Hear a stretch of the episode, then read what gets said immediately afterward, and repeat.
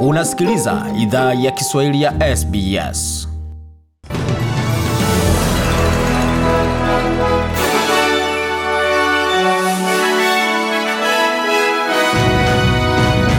Wasikiza idhaa ya Kiswahili ya SBS hapa, ikiwa ni taarifa kamili ya habari. Kiongozi wa New South Wales Dominic Perrottet amesema kwamba kutakuwa tathmini kuhusu majibu kwa mafuriko katika maeneo ya kaskazini mashariki ya jimbo hilo. Bwana Perrottet amekiri kulikuwa masuala kwa kuhakikisha rasilimali zitolewa kwa jamii zilizozihitaji. Ameongezea kuwa tathmini hiyo itachunguza jinsi wanajeshi wa taifa walivyotumwa katika maeneo husika na I don't want to have anybody in our state feel that they were isolated or abandoned. Anasema sitaki mtu yeyote katika jimbo letu ajihisi kuwa ametengwa au ameachwa, na tutachunguza hilo pia. Nadhani kuna mafunzo mengi sana yanayotoka katika hilo, ila usipofanya tathmini hiyo, kiukweli hautajiweka katika hali ambayo unaweza chukua hatua na kufanya mageuzi. Na nadhani bila shaka, kwa sasa kuna muda wa kufanya tathmini sahihi tunapoendelea na kufanya mageuzi yanayohitajika. Takriban tani mo, elfu moja mia moja ya taka imeondolewa kutoka mto Brisbane wiki mbili baada ya mji huo kufurika. Cameron Dick ni mweka hazina wa Queensland amesema mamlaka wanarejesha bandari ya Brisbane taratibu katika hali yake ya kawaida ya kazi na We know there is danger lurking under the water in the Brisbane River. Anasema tunajua kuna hatari chini ya maji ya mto Brisbane na tunafanya kazi kwa bidii kuhakikisha mto unaweza rejea katika hali ya kawaida na tunaweza rejesha shughuli za kawaida mtoni na katika bandari. Kel Dillon ndiye meneja mkuu wa shirika la Maritime Safety Queensland amesema zaidi ya mia hamsini lazima zitolewe. Hizo ni taka kutoka chini ya mto ambazo zinaathiri njia muhimu za usafiri wa mashua. Bwana Dylan amehamasisha wanaotumia mto kwa michezo ama mazoezi yao wabaki walipo kuhusu, kuruhusu juhudi za uponaji ziendelee. Meli za jeshi zinakagua chini ya bahari kuripoti ushahidi wa taka hatari, wakati wafanyakazi wameondoa tayari aina ya pontons, jet skis, mashua na miti kutoka mto huo. Tukiendelea taarifa zile ambazo tumeandalia, maelfu ya Waustralia bado wanaendelea kupata uviko 19 kila siku, hata wakati majimbo na wilaya zinazingatia kuregeza masharti ya kujitenga na kupunguza kutegemea vipimo vya PCR. Kamati kuu ya ulinzi wa afya ya Australia inafanya tathmini ya haraka kwa changamoto zote baada ya maamuzi yaliyofanywa Ijumaa 11 Machi katika mkutano wa baraza la mawaziri wa kitaifa.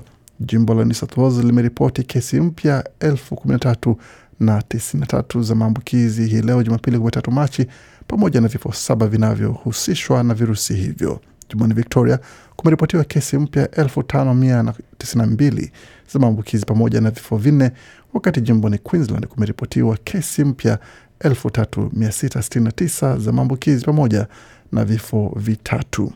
Tasmania ina kesi mpya 932 za maambukizi wakati ACT imeripoti kesi mpya 649 za maambukizi na wilaya ya kaskazini imeripoti kesi mpya 151 za virusi, wakati magharibi Australia ina kesi mpya 3602 za maambukizi pamoja na kifo kimoja kwa masikitiko, wakati kusini Australia kumeripotiwa kesi mpya 2023 za maambukizi pamoja na kifo kimoja kwa masikitiko. Kufikia sasa idadi ya vifo kitaifa tangu janga la uviko 19 lilipoanza kwa masikitiko ni elfu tano mia tano na themanini na mbili.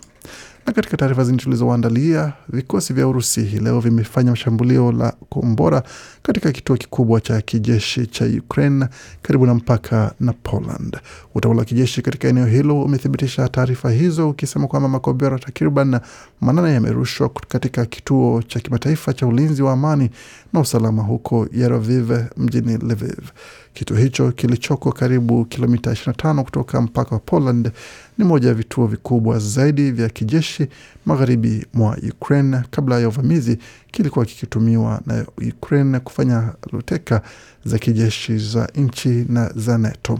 Meya wa mji mwingine wa magharibi mwa Ukraine amesema kwamba vikosi vya Urusi pia vimeendelea kushambulia uwanja wa ndege, lakini hakuna ripoti za awali za majeruhi. Wanajeshi wa Urusi pia wanajaribu kuzingira vikosi vya Ukraine vinavyosonga mbele kutoka eneo la Kharkiv kaskazini na kusini mwa mji wa Mariupol.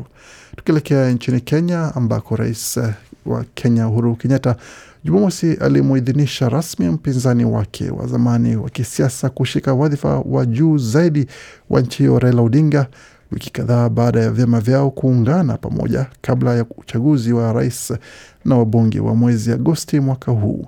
Kwenye hafla iliyofanyika katika ukumbi wa mikutano wa KICC mjini Nairobi, takriban vyama kumi na sita vya kisiasa vilimuidhinisha Odinga kupeperusha bendera ya muungano huo. Ingawa Kenyatta alikuwa ameelezea azma yake ya kumunga mkono Odinga katika hafla za awali, tangazo hilo rasmi sasa linawaleta pamoja viongozi wawili wakuu wa kisiasa nchini Kenya ambao wana historia ndefu ya kupambana kisiasa. Tangazo hilo lilijiri baada ya naibu wa rais wa nchi hiyo William Ruto, ambaye pia ana nia ya kugombea kiti cha urais, kutimuliwa kutoka chama tawala cha Jubilii. Ruto alihamia chama cha United Democratic Alliance almaarufu UDA kwa ufupi. Anatajwa na wachambuzi kama mpinzani mkuu wa Odinga kuelekea kwa uchaguzi wa mwezi Agosti. Na tukivuka mpaka tuelekee hadi nchini Somalia ambako shirika la Umoja wa Mataifa la kuhudumia wakimbizi UNHCR linaripoti ukame nchini Somalia unaosababisha mzozo wa kibinadamu na ukosefu wa makazi.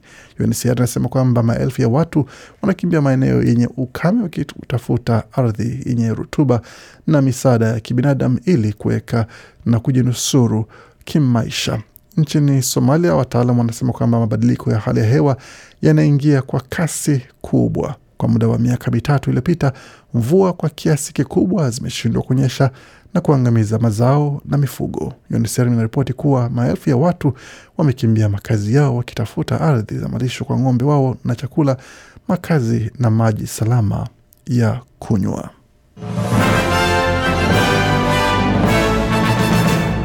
Waendelea kusikia idhaa Kiswahili ya SBS ukiwa na migodi ya migerano, na hivi sasa tuingie moja kwa moja katika dimba la michezo, tukianzia katika mchezo wa AFLW kwa upande wa wanawake wanaocheza AFL na timu ya Adelaide Crows imejishindia ubingwa katika michuano ya wanawake katika upande wa AFL baada ya kuwacharaza St Kilda kumaliza msimu huo wakiwa vinara wa mchezo huo. Na katika taarifa zingine ni pamoja na anaye fanya mchezo wa kuteleza kwenye theluji ama barafu kama napenda. Ben Tadhop ndiye atakapeperusha bendera ya Australia katika sherehe za kufunga michezo ya Olimpiki ya majira ya baridi kule mjini Beijing katika michezo ya Paralympics kama anavyojulikana. Vilevile mchezaji huyo mwenye miaka ishirini na mbili anasema kwamba anajihisi ana fahari sana na anajihisi vizuri sana kupewa heshima hiyo kupeperusha bendera ya Australia katika sherehe hiyo ya kumaliza michezo hiyo.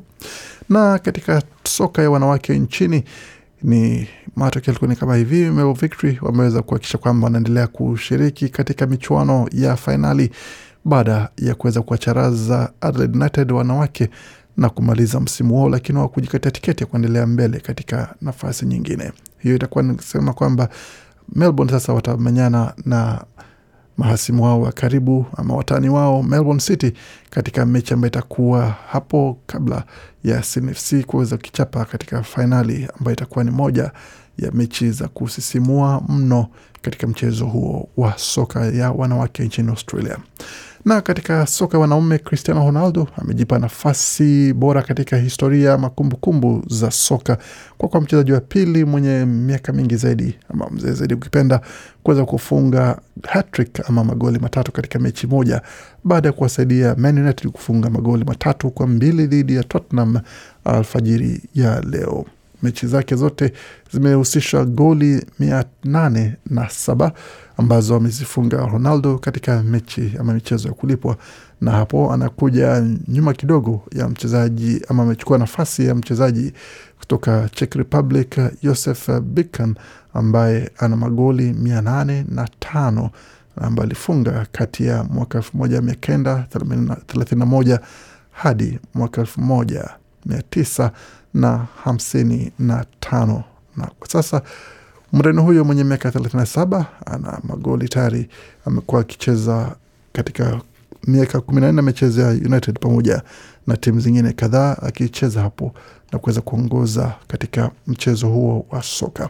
Katika matokeo ambayo tumeweza kuwaletea katika soka ya Australia ni pamoja na matokeo kama haya. Mechi ambazo zimechezwa mapema hii leo ilikuwa ni kati ya Adelaide United waliokichapa dhidi ya Newcastle Jets wakapata ushindi magoli mawili kwa moja. Kwa upande wa wanaume, Sydney FC ikapata ushindi wa magoli mawili kwa sufuri dhidi ya Perth Glory, wakati Macarthur waliokaribisha Western Sydney Wanderers na kuwacharaza magoli matatu kwa moja. Melbourne City wakatoka sare ya kufungana mbili mbili dhidi ya Western United.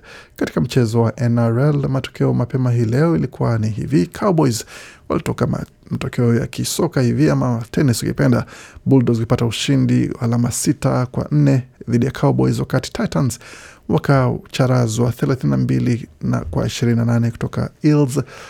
West Tigers wakapata kichapo cha kuweza kusikitisha sana kwa zaidi ya alama kumi 26 kwa 16 dhidi ya Melbourne Storm, wakati Warriors wakapata kichapo kutoka kwa Dragons 28 kwa 16.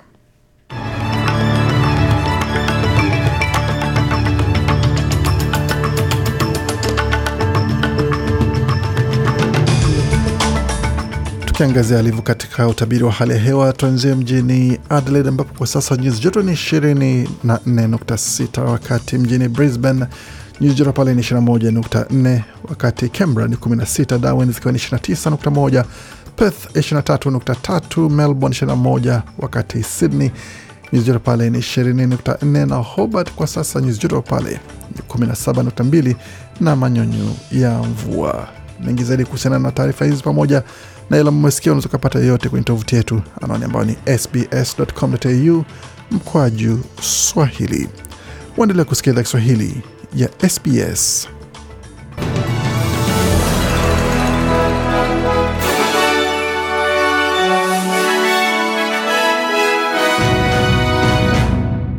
Unasikiliza idhaa ya Kiswahili ya SBS. Karibuni tena katika makala ya idhaa ya Kiswahili ya SBS ukiwa na migodi ya migerano, tukuleta makala kutoka studio zetu za SBS na mtandaoni, anwani ambao ni sbs.com.au mkwaju swahili. Vilevile wazapata makala haya kwenye ukurasa wetu wa Facebook, anwani ambao ni facebook.com mkwaju SBS Swahili. Kwa sasa tuelekea moja kwa moja hadi katika studio zetu za Nairobi, ambako mwandishi wetu Jason Nyakundi atusubiri na taarifa hizi kutoka huko nchini Kenya.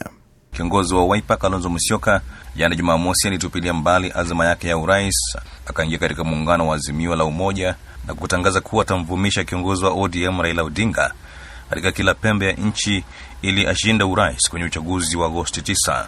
Juhudi za kuhakikisha kuwa bwana Musyoka anaingia katika Azimio la Umoja zilifikishwa na Rais Uhuru Kenyatta ambaye kwa mara ya kwanza Jumamosi alihudhuria mkutano wa hadhara wa kumpigia debe bwana Odinga katika uwanja wa Jakaranda mjini Nairobi. Katika mkutano huo ambapo bwana Musyoka ambaye alikaribishwa na rais Kenyatta kuhutubu, alisema alikuwa tayari kuwania urais, lakini akaamua kumwachia bwana Odinga nafasi hiyo kwa mara ya tatu. Naomba niseme asante kwa ndugu zangu One Kenya Alliance. Mliona kwanza, jana tuliweka mkataba as a coalition, lakini leo tumefanya a big coalition, a grand coalition kwa jina Azimio One Kenya. Wangapi wanaunga mkono hiyo? Kwa hivyo basi, zile saini ambazo zimewekwa tayari pale kwa KICC, mahali pa historia sana, zitajumulisha mambo hayo, na Wakenya wataweza kuona kwamba leo tumeunda Azimio One Kenya, na kwamba vile Mheshimiwa Uhuru amezungumza, tuko na three important pillars: pila ya Jubilee, pila ya Oka na pila ya ODM. Kwa hivyo leo nimekuja kutangaza kwamba tutaendelea na muundo wa Azimio One Kenya na candidate wetu ni Raila Amolo Odinga.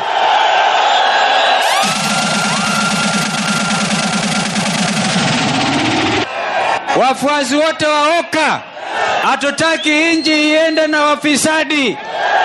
Tunataka nchi ambayo iko na heshima. Bwana Musyoka amekuwa na uhasama mkubwa na bwana Odinga kuhusiana na mwafaka wa uliokuwa muungano wa NASA anaodai ulikiukwa na ODM.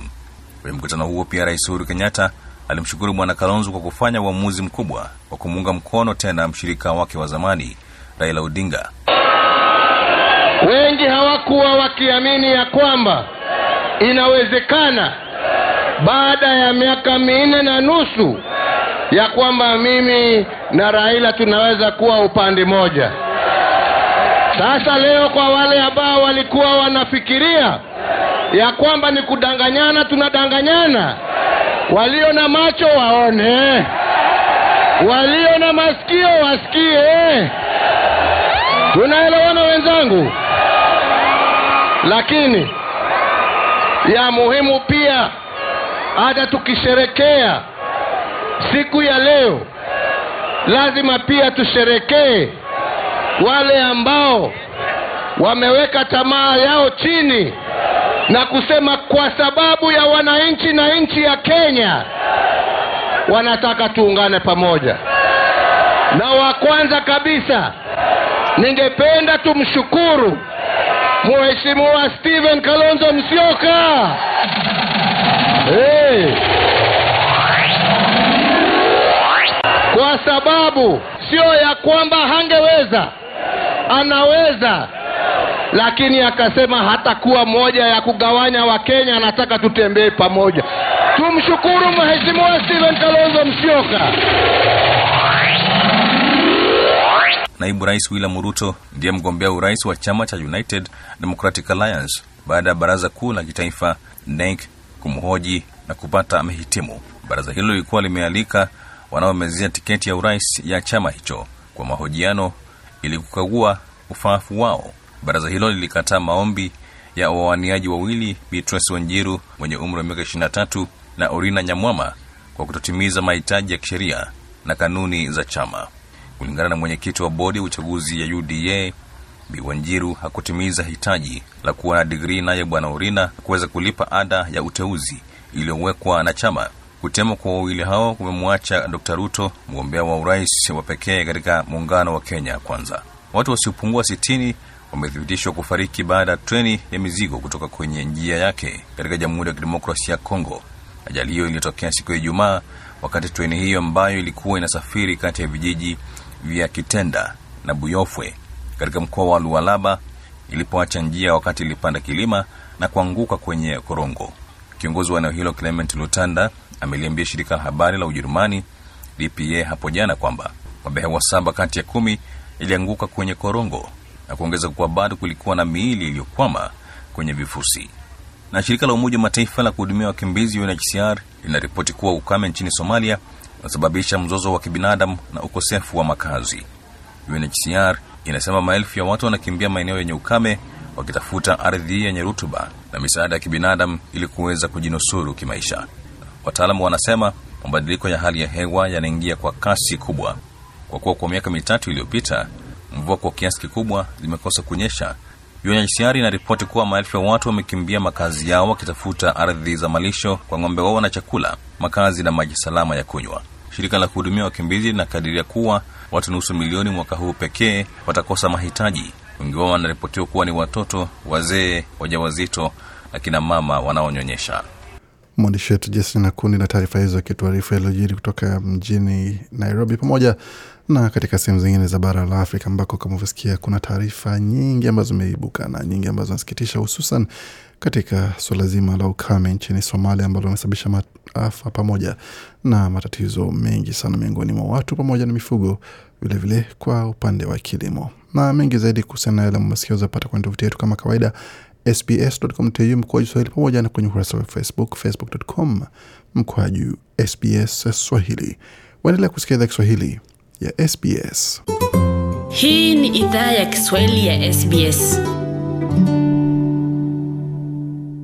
Waendelea kusikia idhaa Kiswahili ya SBS ukiwa na migode migerano, tukaleta makala haya kutoka studio zetu za SBS na mtandaoni, anwani ambao ni sbs.com.au mkwaju Swahili. Bila shaka pia makala hayo waweza kupata kwenye ukurasa wetu wa Facebook ananema ni facebook.com mkwaju SBS Swahili, na iwapo ungependa kutuandikia kwa barua pepe Iwapo una pendekezo ya makala ama hata kama una pendekezo ya kile ambacho ungependa kusikia ama kile ambacho umesikia kabla na ungependa taarifa zaidi, waza kutuandikia kwa barua pepe anwani ikiwa ni swahili.program at sbs.com.au.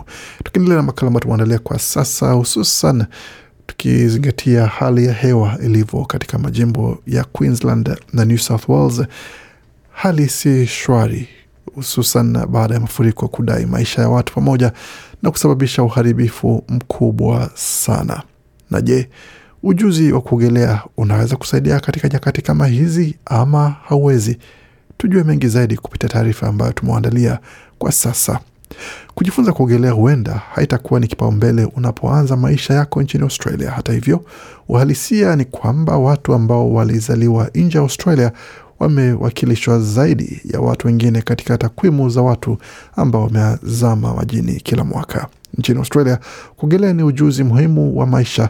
Kujifunza kuogelea katika umri wowote kunaweza kusaidia kukuzuia kuzama, ila pia ujuzi huo unaweza kusaidia kulinda familia yako na kukusaidia kushiriki kwa kujiamini katika maisha ya Australia.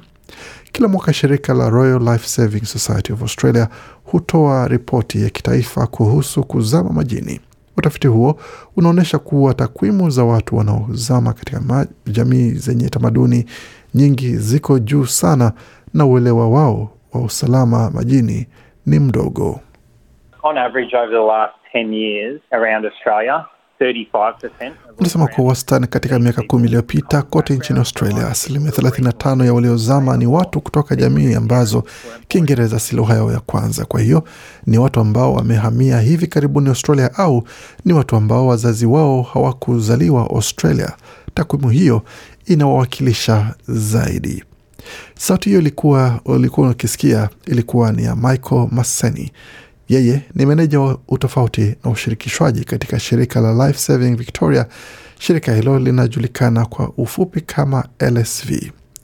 LSV hushirikiana na mashirika na shule kadhaa kutoa miradi ya mafunzo ya kuogelea kwa vikundi kutoka jamii ambazo Kiingereza si lugha yao ya kwanza. Ripoti ya kitaifa kwa kuzama ilibaini pia kuwa asilimia 80 ya watu wanaozama majini ni wanaume. We believe that this is because men generally bigger risk takers. Bwana anasema kwamba tunaamini kuwa wanaume kwa ujumla ni watu ambao huchukua hatari kubwa, labda wanakadiria uwezo wao majini kupita kiasi. Wakati mwingine wanadhani wanaweza fanya vitu ambavyo hawawezi, na pia hususan vikundi vya CALD, watu ambao wamewasili hivi karibuni nchini, wanaweka na wanaweza toka katika uh, wanawake wanaweza toka katika nchi ambako mazoezi michezo na kuogelea si vipaumbele kwao. Kwa ujumla, haikubaliwi katika baadhi ya tamaduni huko ng'ambo. Sababu nyingi za hatari za kipekee huchangia kwa viwango vikubwa vya kutisha kwa watu wa kuzama katika jamii zenye tamaduni tofauti. Watoto wengi ambao wamezaliwa Australia hushiriki katika miradi ya kuogelea shuleni na usalama wa umma majini.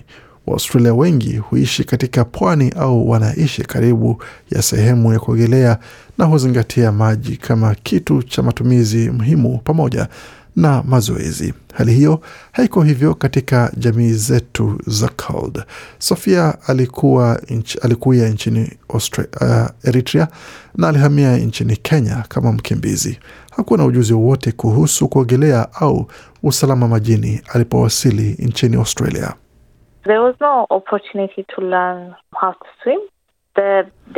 Anasema the hapakuwa fursa ya kujifunza kuogelea. Naweza hesabu tu siku mbili au tatu ambazo nilienda katika sehemu ya kuogelea maishani mwangu kabla nije Australia. Kwa hiyo sikuwa na fursa yoyote kujifunza, hata kama nilikuwa na nia ya kuogelea, Bi Sofia alisema. Sofia alianza kujifunza kuogelea katika ujana wake kupitia msaada wa mashirika ya Life Saving Victoria, Spectrum na chuo cha Victoria katika jamii. Huyu hapa na maelezo zaidi. I used to hear stories about many Eritreans like myself who have Anasema nilikuwa nikisikia hadithi kuhusu Eritrea wengi kama mimi ambao walipoteza maisha yao baharini walipokuwa katika safari za uhamiaji, na aina hizo za hadithi zilikuwa mawazoni mwangu sana, ila nilipoanza kuogelea ilisaidia kuondoa uoga kuwa chochote kinaweza tokea ukiwa sehemu ya kuogelea, kwa sababu sikujua jinsi ya, ku, ya kuelea. Sikuwa na ujuzi wa msingi wa kupona majini. Jed Hanson ni meneja wa masoko katika shirika la Oswim. Amesema watu wapya nchini Australia mara nyingi huwa hawawezi tambua hatari za maji kama mawimbi yanayoelekea baharini, na moja ya hatari kubwa zaidi katika fukwe za Australia, na hatari zinaendelea kuongezeka katika mito na maziwa yetu. 26% of the fatal drownings from 2021 were in a river or a creek. Anasema asilimia 26 ya visa vya kuzama kutoka mwaka 2021 vilikuwa katika maziwa au mito, kulinganishwa na fukwe ambayo ilikuwa na asilimia 22 na asilimia 15 ya visa baharini au bandarini. Watu wengi wanaenda katika sehemu za mbali bila kujua kina cha maji. Hakuna usimamizi mwingi au msaada katika maeneo ya vijiji au kanda, na maeneo ya vijiji na yana asilimia kubwa ya visa vya watu kuzama. Australia inazungukwa na pwani pamoja na maji, kwa hiyo ni muhimu kujifunza kuogelea. Ni muhimu pia kukuza ujuzi wako wa usalama wa maji. Huu ni ujuzi muhimu wa maisha kwa usalama wa kuogelea, kuvua samaki, kuendesha boti pamoja na shughuli zingine za majini. Miradi ya usalama ya maji kubore, huboresha uelewa katika sehemu za maji kati ya bendera katika fukwe, na ni muhimu kuogelea na rafiki pamoja na kuelewa jinsi maji haya hayatabiriki na yanavyotembea. Manufaa yanazidi pia kuokoa maisha yako binafsi, amesema Michael Maseni kutoka shirika la Life Saving Victoria.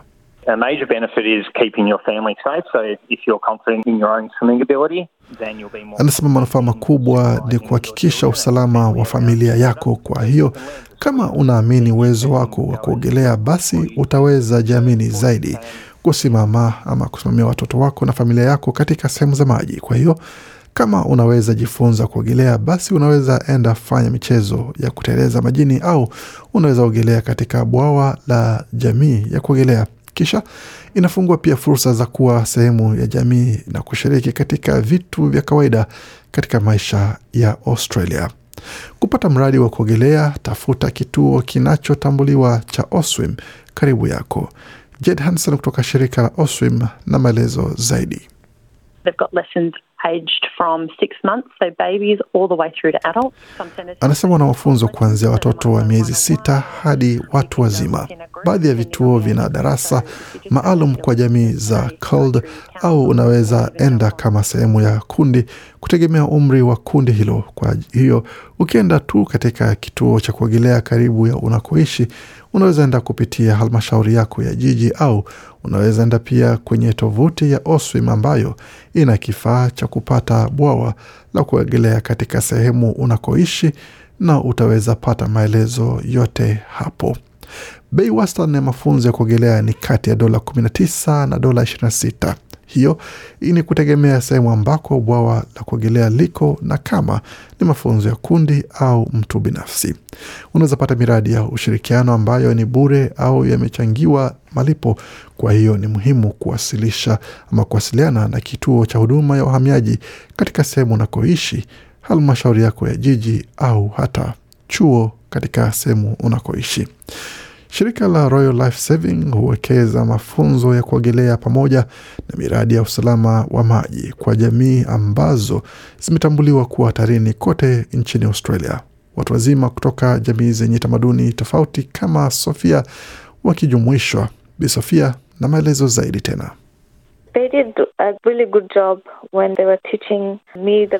Anasema walifanya kazi nzuri sana walipokuwa wakinifunza ujuzi wa msingi. Ulikuwa mchakato wa hatua kwa hatua, na nilichukua muda wangu kujifunza, na nilikuwa na nia pia. Ilikuwa mara moja kwa wiki, na wakati mwingine nilikuwa naenda mara mbili kwa wiki. Ulikuwa ni mchakato wa pole pole, ila bila shaka ilinipa hali ya kujiamini kuendelea.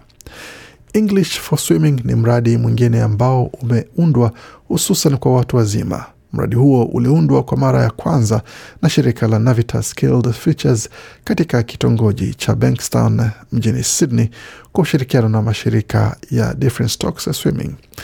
Hilo ni shirika linalofunza watu wazima pekee kuogelea mjini Sydney.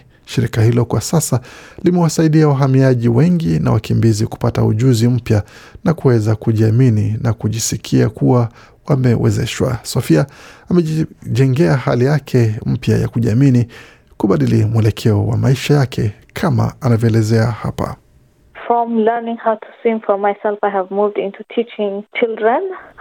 Anasema kutoka kujifunza kuogelea kwa sasa nimeanza kuwafunza watoto kuogelea. Hiyo ni vizuri sana kwa sababu nimeweza kuchangia ujuzi, na ninachopenda sana ni kufunza watu wengine ujuzi wa msingi wa kupona pamoja na ujuzi vilevile vile, pamoja na ujuzi wa mzuri wa kuogelea. Inafurahisha pia kuona watoto ambao kabla waliku, walipokuja katika bwawa la kuogelea walikuwa na woga sana, na baada ya muda unaona wanaanza jenga imani yao, na inatoa hiyo hali ya mafanikio kwangu pia.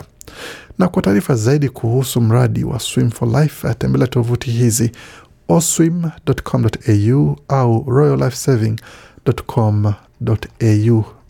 Tumai kwamba taarifa hii imeweza kupa taarifa pamoja na uelewa zaidi kuhusu umuhimu wa kujifunza kuogelea hapa nchini Australia, wengi wakiwa ni kwamba hawana uwezo ama ujuzi huo, hususan katika taifa hili ambalo limezingirwa kwa maji, na wakati huu wa mafuriko hujui ni wakati gani huenda ikabidi ukimbie gari na uweze kufanya mbinu zingine za kuweza kupata usafiri ama kujiokoa wakati gari litakuwa limezingirwa kwa maji ama limelea katika maji. Ujuzi wa kuogelea bila shaka unaweza kuwa muhimu sana iwapo unao.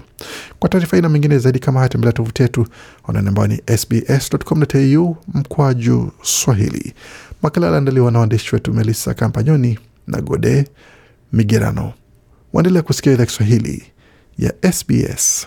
Idhaa ya Kiswahili ya SBS. Shiriki taarifa zetu kwenye Facebook. Kuendelea kusikia idhaa Kiswahili ya SBS ukiwa na migode migerano, tukalea makala haya kutoka studio zetu ya SBS. Hawa walikuwa ni vijana kutoka Kenya, vijana wasanii Masauti, Kigoto na Mercury. Na kibao chao hapo, wakizungumzia masuala mazima ya kuweza kujipa shukran katika weekend. Akizungumzia Ijumaa, lakini hata kama sisi tuko Jumapili, basi bado unaweza ukajipa shukran kama unapenda, ukiweza kujiregeza pole pole ukielekea katika Jumatatu, siku ya kazi kwa baadhi ya watu, na pengine ni siku ya mapumziko kwa watu wengine. Lakini kwa sasa sisi tuendelea tu kuchapa kazi kama ilivyo desturi, lakini kwa sasa tuzigeuzie macho hususan katika suala zima la wachezaji wa kongwe, wachezaji mashuhuri na magwiji ambao wametuacha katika siku za hivi karibuni, tukimzungumzia mchezaji mahiri wa cricket Shane Warne ambaye alituacha hivi karibuni. Je, kwa wet, wet, wengi wetu ambao hatuna uelewa mkubwa sana wa mchezo wa cricket, mchezo huo unahusu nini nini nini haswa na kipi muhimu cha mchezo huo kucheza? Tulizungumza na mmoja wa wachezaji wa zamani wa cricket Bwana Herbert Gatama ambaye alitueleza na kutufafanulia zaidi kuhusiana na suala zima la mchezo wa cricket akisema kwamba unahusu hivi Mchezo wa kriketi huwa uh, inachezwa na uh, mtu kutupa mpira ikiwa uh, lengo la, la mchezo ni kupata runs ama kukimbia uh, kutoka upande mmoja mpaka ule mwingine, ambayo na yule ambaye anaweza kupata uh, runs mingi ndio anashinda mchezo mm. um, na ni mchezo ambao u, ni maarufu sana katika nchi za magharibi, lakini Afrika unachezwa kwa, na wengi ama ni mchezo ambao ni wale ambao wanajiweza zaidi ndio wanaocheza Afrika? Wale ambao wanajiweza zaidi, kwa maoni yangu tu uh, mm. Lakini siku hizi tunaona ya kwamba uh, cricket inachezwa uh, kila pahali, karibu kila pahali uh, nchini uh, Kenya, karibu kila pahali unaweza kupata cricket. South Africa wanacheza, Zimbabwe pia wanacheza, uh, Namibia pia wanacheza. Kuna nchi mbalimbali ambao wanacheza siku hizi uh, cricket um, uh, vile tunajua South Africa bado wako katika uh, ni wale ambao uh, tungependa sana kuona waki, wakifanya vizuri. Tunajua kwamba katika kila mchezo kunakuwa na wakali wake. Tukiangalia katika soka, wale ambao na nguruma zaidi katika historia ya soka ni Brazil.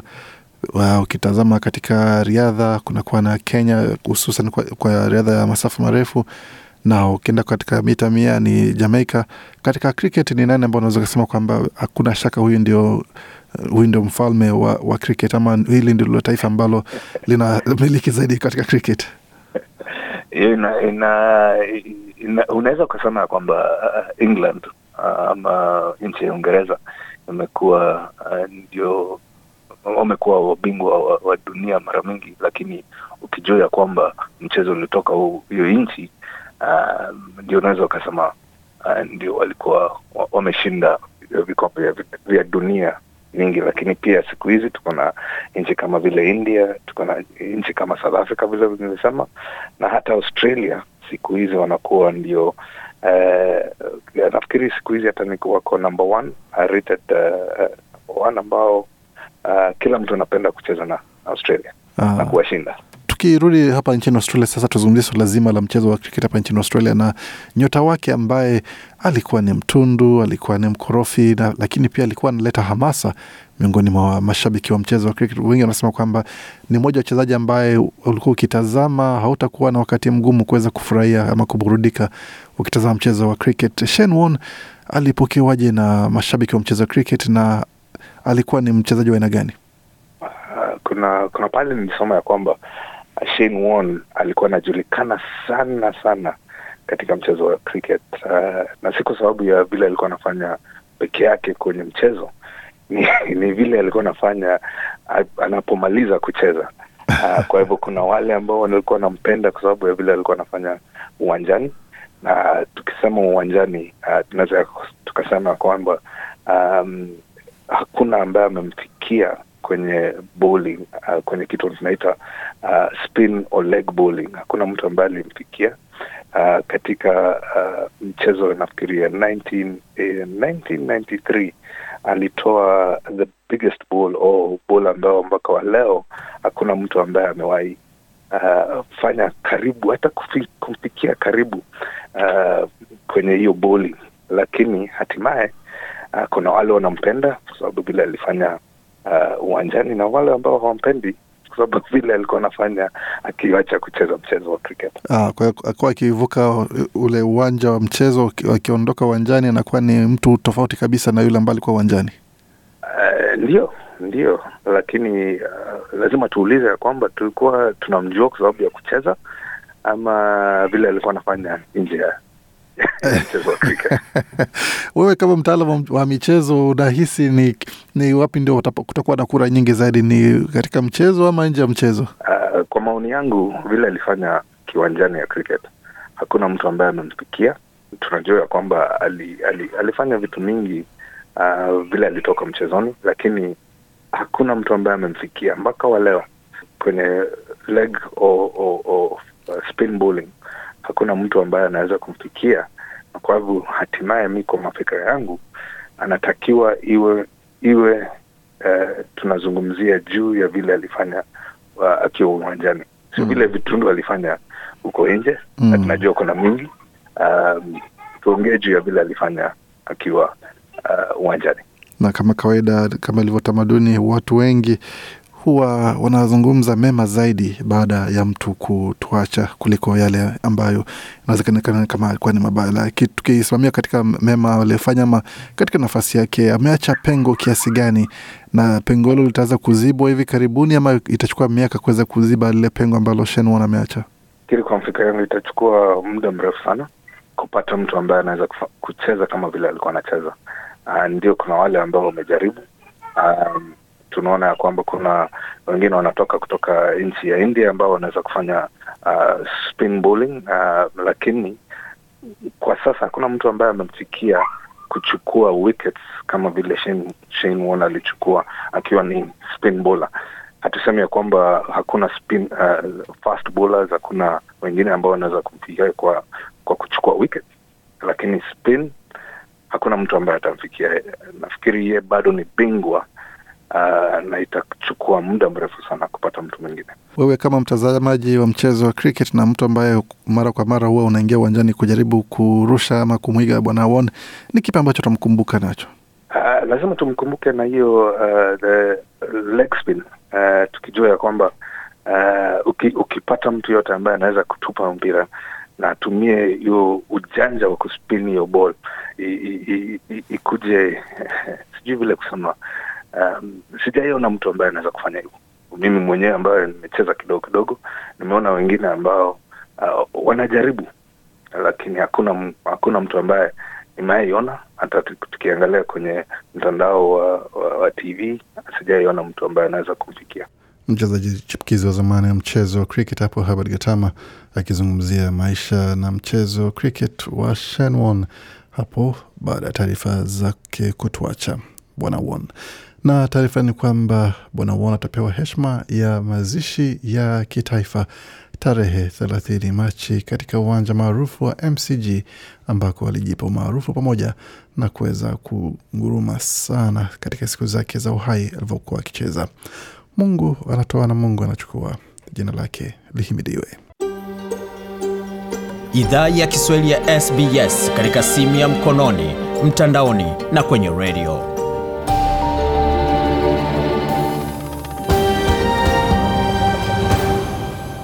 Waendelea kusikia idhaa Kiswahili ya SBS ukiwa na migodi migerano katika studio zetu za SBS, tukiendelea makala tumeandalia. Tuzungumzia swala zima la klabu ya Chelsea ambayo amejikuta katika njia panda, hususan katika uongozi wake baada ya mmiliki wake Roman Abramovich kuweza kuvuliwa uongozi pamoja na kulazimishwa kuuza klabu hiyo na klabu yenyewe kuwekewa vikwazo pamoja na mali zingine za Mrusi huyo. Je, hali ikoje katika uwanja wa Stamford Bridge na wanazungumzaje wazungumzaji ama wadau wa mchezo wa soka? Je, kuna vuja kwenye katika daraja la Stamford ama hali ni sawa ni sawa tu bado? Nafikiri ni kuvuja, lakini uh, lazima tu, tu, tuangalie vile inafanyika ku duniani tukijua kwamba uh, mwenye aliyekuwa mwenye wa, wa, wa, wa Chelsea uh, ametoka nchi ya Russia na ni lazima tuangalie um, uh, vile dunia inaendelea uh, na kwa maoni yangu hivi ni kuvunja structure ama kuvunja timu ambayo ilikuwa inaendelea vizuri, ikiwa yule ambaye um, amejenga hii timu ni mwenye hiyo club uh, na kwa maoni yangu sioni ya kwamba kumfanya auze hii club um, ita, ita, itawasaidia. Hiyo ndio kwa maoni yangu. Kwa hivyo tutangoja tuone, uh, tuone kama itavunjwa, lakini kwa maoni yangu um, ukitoa mtu ambaye ana, ana, anaongoza timu ama anawapeleka watu mbele uh, ni kuharibu timu kibiashara. Haina hai, hai maana kabisa. Uh, kibiashara kwa maoni yangu si, si vile kuendelea. Hmm.